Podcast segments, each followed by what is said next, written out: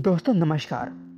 मैं हूँ आधि श्रमन आचार्य चढ़ाके के सौ प्रेरक विचार, लेखक महेश शर्मा।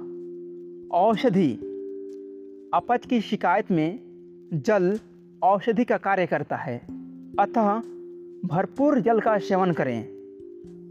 औषधियों में अमृत सबसे श्रेष्ठ हैं। भली भांति उपयोग न किया जाए तो प्राणदायक औषधियाँ प्राणों का हरण भी कर लेती हैं। काम। काम मनुष्य का सबसे प्रबल शत्रु है।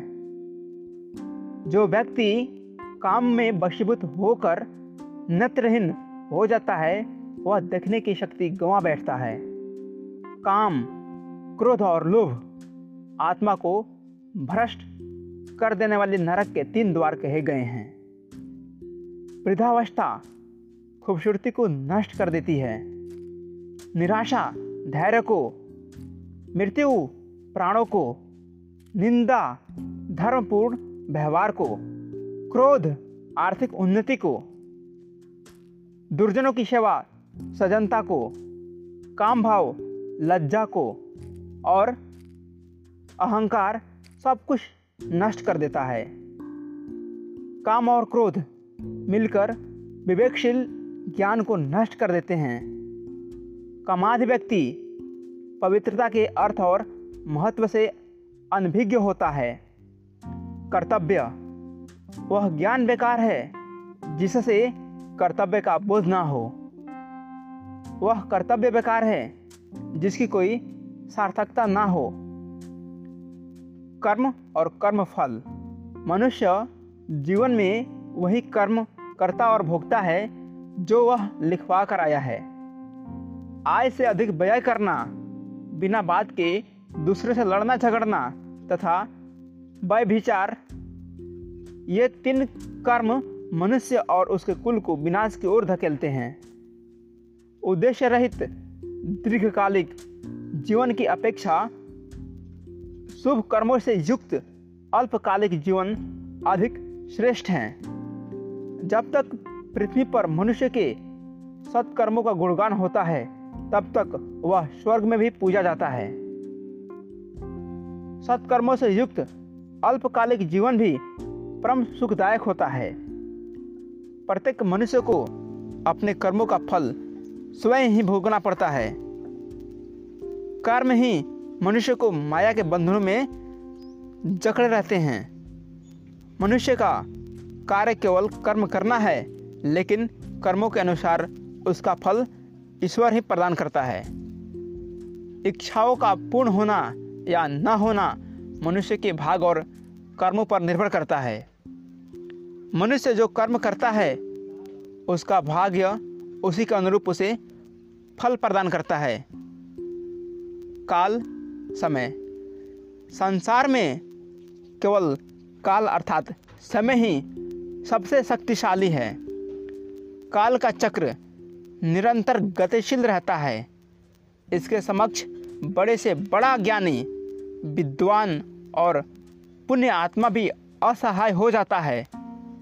वीर और निर्भय क्षत्रिय भी प्रास्त हो जाता है। मनुष्य जीवन की चारों अवस्थाएँ काल के अनुरूप ही कार्य करती है। काल को जितना असंभव है, बीता हुआ समय लौट कर नहीं आता। उसमें घटित घटनाओं को बदला नहीं जा सकता। इसीलिए उसे बार बार याद करने से कोई लाभ नहीं होता। भविष्य में क्या घटित होने वाला है? मनुष्य इससे पूर्णतः अनभिज्ञ होता है। इसीलिए उसका चिंतन व्यर्थ है। मनुष्य को केवल अपने वर्तमान पर ध्यान केंद्रित करना चाहिए। यदि वह वर्तमान को सुधार लेगा तो उसका भविष्य अपने आप ही उज्जवल हो जाएगा।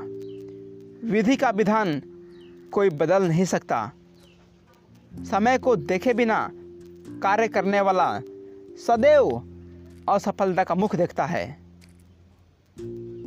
कुल, निज कुल में जन्मा विद्वान एवं गुणों से युक्त व्यक्ति भी समाज में ऊँचा स्थान प्राप्त करता है। कुल की शोभा सदाचार में निहित होती है। व्यक्ति के आचरण पर ही कुल की श्रेष्ठता निर्भर करती है। जो मनुष्य मान मर्यादा का पालन करता है, धर्मनिष्ठ है, अपनी सजनता नहीं त्यागता, वह चाहे उत्तम कुल में पैदा हुआ हो या निज कुल में हज़ारों कुलीनों से श्रेष्ठ होता है। पथ भ्रष्ट होने से कुल कलंकित हो जाता है।